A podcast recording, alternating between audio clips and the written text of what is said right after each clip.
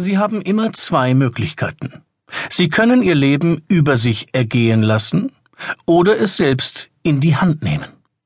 Wenn Sie Ihr Leben aktiv gestalten wollen, bieten Ihnen die 16 Lebensmotive die Möglichkeit, Ihr eigener Lebensnavigator zu werden.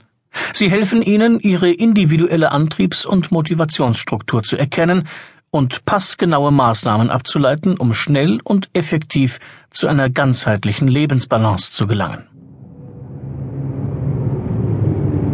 Nächster Halt, Goethestraße. Stellen Sie sich vor, Ihr Leben wäre ein Bus. Wie groß ist er? Wie ist sein Zustand? Welche Farbe hat er? Stellen Sie sich weiter vor, Sie befinden sich in Ihrem Bus. Wo sitzen Sie? Was tun Sie? Vielleicht sind Sie Fahrgast. Sie sitzen in einer der Reihen, genießen die Fahrt, schauen aus dem Fenster und vertrauen darauf, dass Sie irgendwann Ihr Ziel erreichen. Möglicherweise sind Sie selbst der Fahrer. Dann legen Sie das Ziel fest und bestimmen den Weg.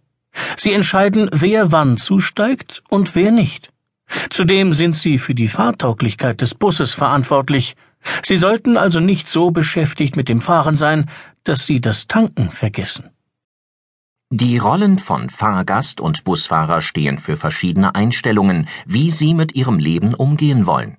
Während ein Fahrgast eher passiv mitfährt, beeinflusst ein Busfahrer aktiv das Geschehen. Ziel dieses Hörbuchs ist, Ihnen zu helfen, der bestmögliche Busfahrer Ihres Lebensbusses zu werden. In zweimal 30 Minuten werden Sie die Theorie der 16 Lebensmotive nach Professor Stephen Rees kennenlernen, eine Selbsteinschätzung ihrer individuellen Ausprägungen der 16 Lebensmotive vornehmen, erfahren, wie sie die Erkenntnisse über ihre Lebensmotive für einen bewussteren Umgang mit sich selbst nutzen, Hilfestellungen erhalten, um ihre Beziehungen zu anderen zu optimieren. Wie kann mir das Reese Profile helfen, meine Work-Life-Balance zu verbessern? Unter Work-Life-Balance versteht man die Vereinbarkeit von Berufs- und Privatleben. Unzählige Autoren bieten Ratschläge, wie man das am besten bewerkstelligen kann.